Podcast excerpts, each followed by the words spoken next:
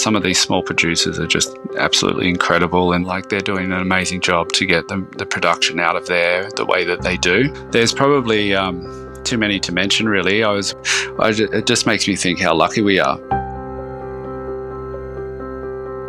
This is The Crackling. I'm Anthony Huckstep. There are many that carve out incredible careers in the hospitality sector, but few have an ability to reimagine food and carve a new path for Australian cuisine. Brent Savage had humble beginnings, but his fascination in cooking methods and a natural creative flair have taken many guests to new, uncharted places on the plate. Brent, how are you? Good, thanks, Anthony. How are you? Good. It's been a while since we've caught up, but um, you've continued to push the envelope and um, take Australian cuisine down a new path. How, how's things going at the moment?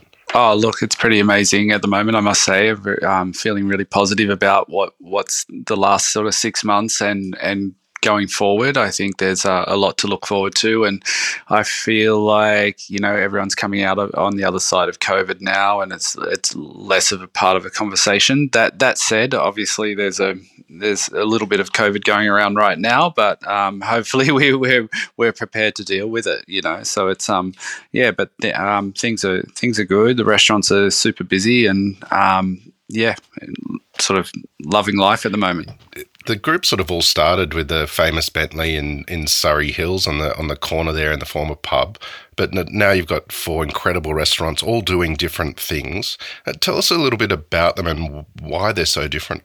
Yeah, look, I think they have their own identity. I think that that was something that we really wanted to focus on, and um, and I guess um, it's uh, to I, I, guess just briefly, you know, obviously Bentley's our fine dining and, and wants to offer a really refined experience when when guests are there, and then um, Cirrus down on the water was it was sort of a no brainer that we would focus on seafood next to the water in Sydney. So that that was a really um, really obvious thing to do, and um, Monopole, which we we class as our wine bar, but it's part bistro, part wine bar, and um, and yeah, so it was really a wine focused restaurant um, from the get go, and it it continually evolves. Um, and then we also um, sort of at Yellow, it started out as a little bistro, um, and then we around 2000 and late 2016 we changed over to a plant-based restaurant being vegetarian and then we we've taken it a step further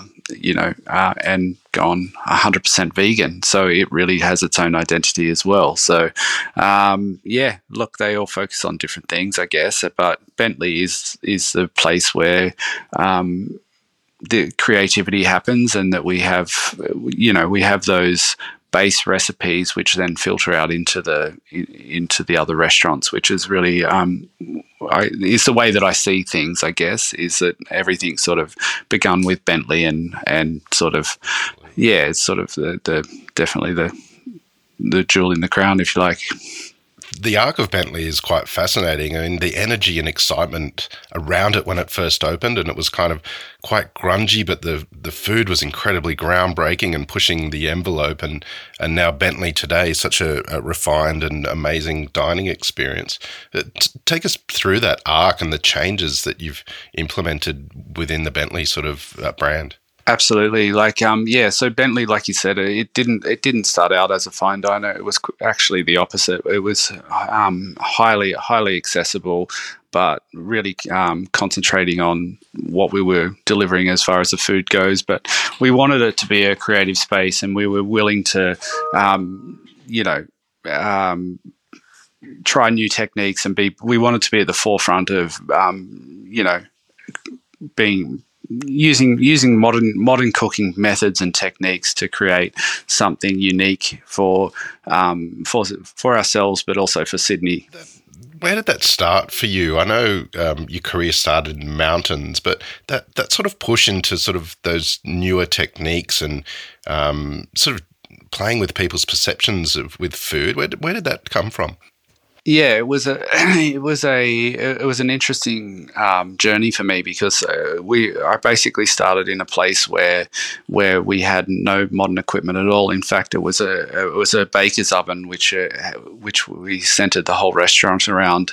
Um, that was a, that was at Vulcans in in Blackheath, and and so we we didn't even have a thermometer. So we would put our hand in we would put our hand in the fire next to the fire to find out how hot it was. You know that was that was quite a normal thing to do is to put our head in the oven and and you know it was all done by touch and feel. And um, I guess that was where it sort of made me a really intuitive cook because I I had I had to use my senses to uh, understand the processes, and I guess coming out of that, um, after you know I spent three or four years there, and then coming out of that, I um, sort of felt that I, there was a lot missing out of my repertoire. So I wanted to sort of learn, go and relearn the basics, I guess, and do and and sort of learn French cuisine. So I went and worked for Mark Best at Marque Restaurant, and um, I was I was a very it was a very fortunate time in my career where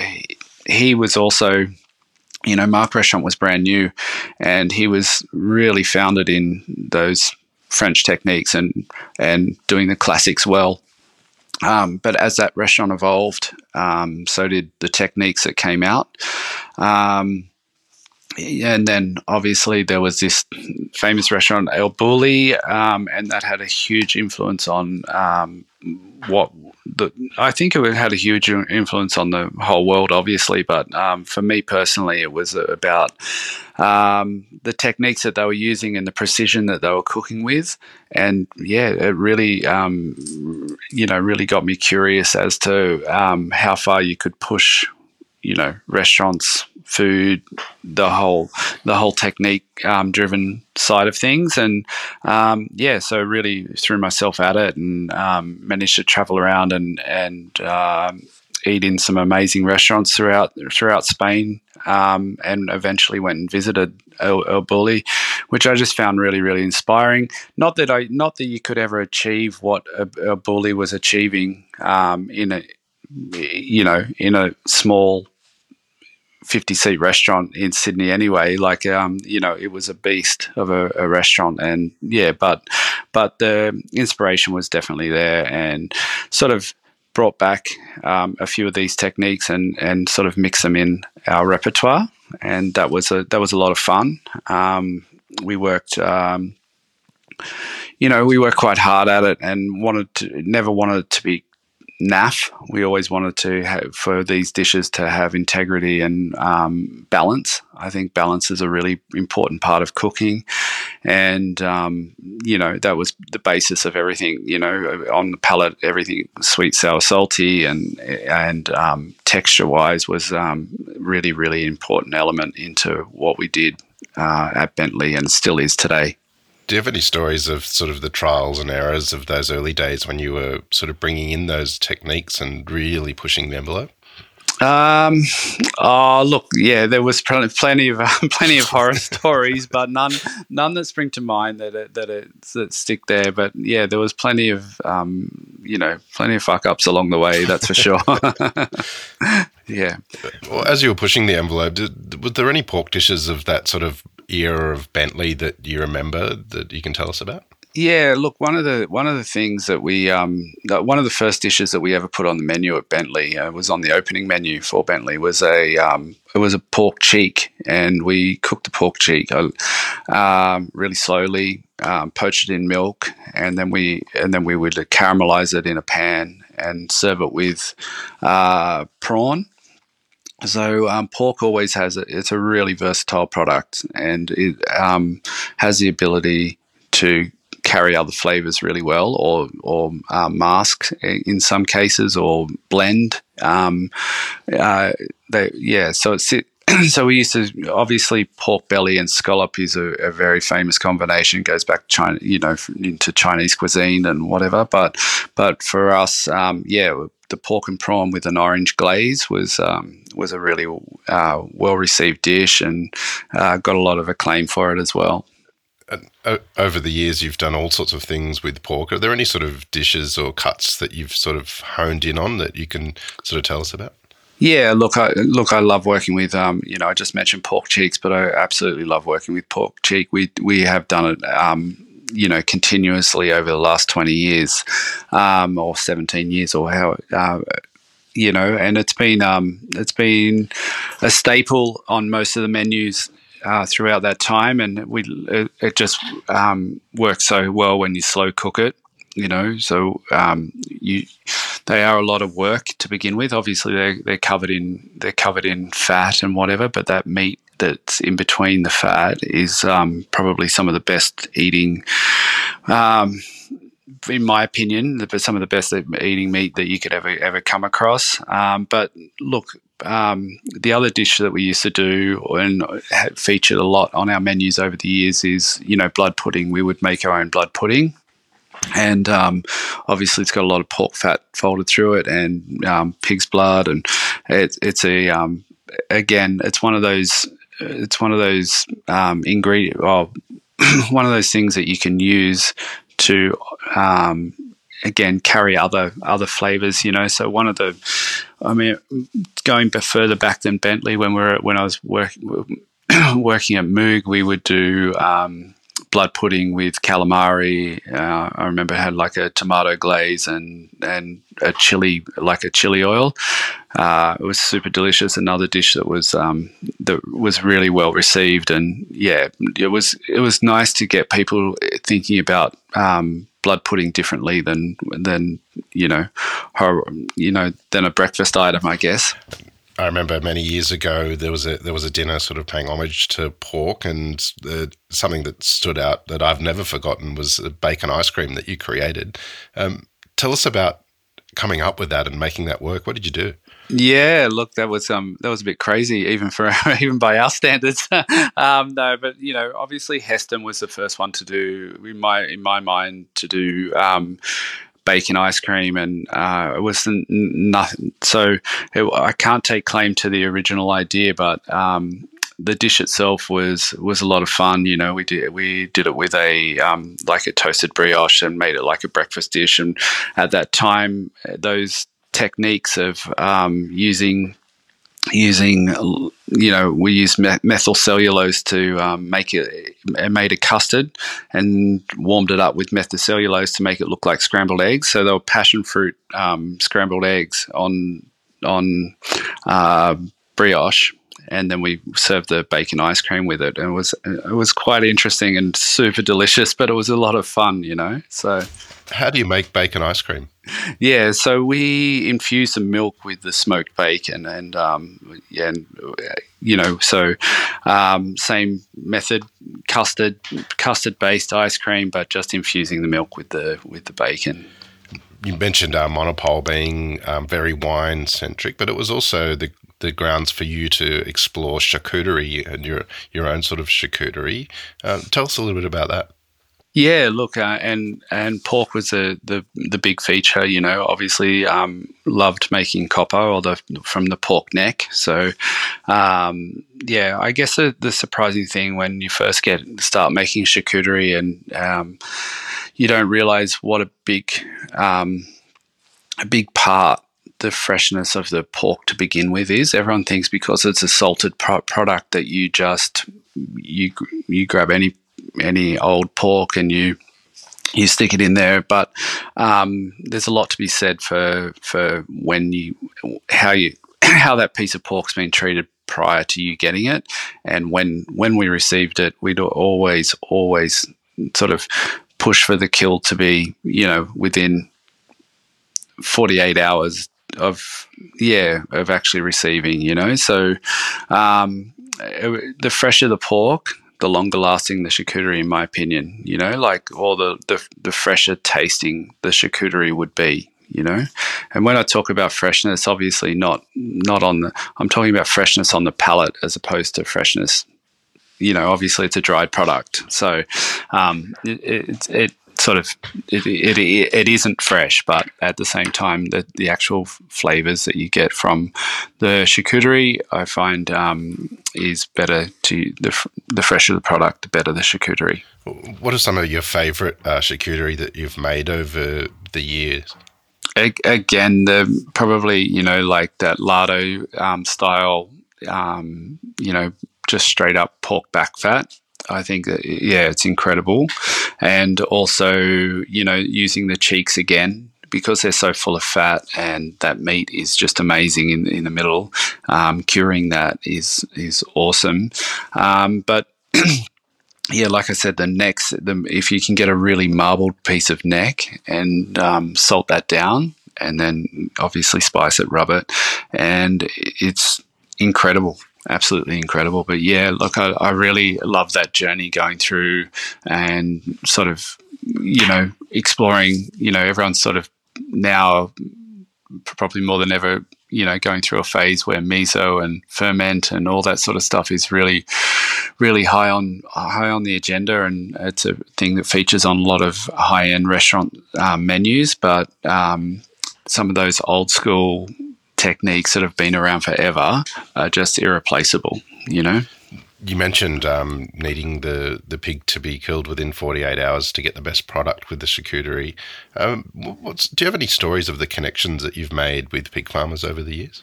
Yeah, look, I um, I've been very fortunate. Um, we have, we obviously our chain of supply has varied. You know, um, we often we often um, always pretty much use Vic's for our for our um, pork supply, but the relationships beyond that is is really um, really special. You know, like the guys down at uh, Redley Farm, they do an amazing job in the Southern Highlands, and you know, also the you know, Toluca Park pork is some of my favourite pork in in Australia. I would say. Um, and um, you know, going back, I guess, 15 years when we first discovered Berkshire coming through Kurobuta, you know, the Kurobuta pork heritage breed, it was it was um, it was an amazing piece of produce to come across and start working with. You know, just the um, just that marbling that you don't see in your standard in your standard pork production, um, and I'm not talking about fat content because obviously pork's always fatty, but I'm talking about the actual marbling going through the meat. Um, I, had never really seen anything like it. I guess, um, yeah, the only compare the only thing that I could really compare it to was the Iberica pork, which um, which is yeah in in uh, which is a Spanish pork. But but yeah, I find I find Kurobuta a pretty amazing product still to this day. Um, but there was other people that w- were on the on that tra- trajectory um, prior, you know, and not necessarily for um, its its fat marbling or the, the style of pork. But even I think about um, Golden Plains pork, which is um, coming out of Victoria. I think they call it Western Plains pork now. Um, there's a farm there, and when you know, dating back, going way back to when I was living in Melbourne, um, some of some of the pork that we were getting there was just absolutely incredible, and it, they were they were keeping it young, um, so killing it when it was at a, at a um, I think I think they were doing about twenty kilo pigs or something, and they were just um, it was just an insane product, you know. So um, yeah, there's there's so many amazing producers out there in Australia, and you know the guys at um, Borrowdale as well. Like they're doing an amazing job to get the the production out of there the way that they do. Yeah, so there's there's probably um, too many to mention. Really, I was when I when I was invited to come on, I was thinking, shit, like how many how many pork producers can you mention? But like, yeah, you know, really, it got my um, it got really got my um, I had to put my thinking cap on for a second, but we're just, it just makes me think how lucky we are these days you've um, got four incredible award-winning establishments um, and your role has changed quite a lot. Um, tell us about your role. How, how, do you work with the different chefs and, and how hands-on are you with the four restaurants? Yeah look um, it's a, it's a it's a really interesting um, position that I've got myself into. Um, I, I love being part of the process still, um, and um, but I also love watching people grow and um, being part of more of a mentor to the to the guys than anything else. And um, at the end of the day, we still have tastings, and if if it doesn't if it doesn't fit into our if it doesn't fit into our ethos or the dish doesn't doesn't feel right for that particular restaurant it will it won't make it onto the menu but that's that's not to say that you know we'd ever stop anyone trying to get dishes on you know what i mean? So it, it's a, it's all about um, you know uh, making sure that we're all thinking about the restaurant in the same way you know? So um, that's really what i'm i'm sort of training these guys well it's hard to say training but you know these guys are, are, are great cooks in their own right. They don't need me to tell them that you know? But at the same time uh, the restaurant's still uh, Nick and I's, and we we have we like them to um, work within the, the, the boundaries of the restaurant, I guess. You know, so um, yeah. Look, we're blessed with excellent head chefs. You know, down at Cirrus, we've got Chris Benaday, who's who's an incredible incredible cook. You know, um, we've just at Monopole, we've just taken um, Freddie Volmont, and he's um, he's amazing and uh, yeah, and over we were talking earlier, Anthony, about um, Xander Nuge, who who came from Quay Restaurant, and he's running he's running um, Yellow for us, and he's just like the perfect the perfect chef for yellow you know? So i'm i'm very very lucky and bentley bentley um, has always been a combination of myself and um, for you know for the last ten years, and with Aidan Stevens, who um, is a is a collaborator on that menu,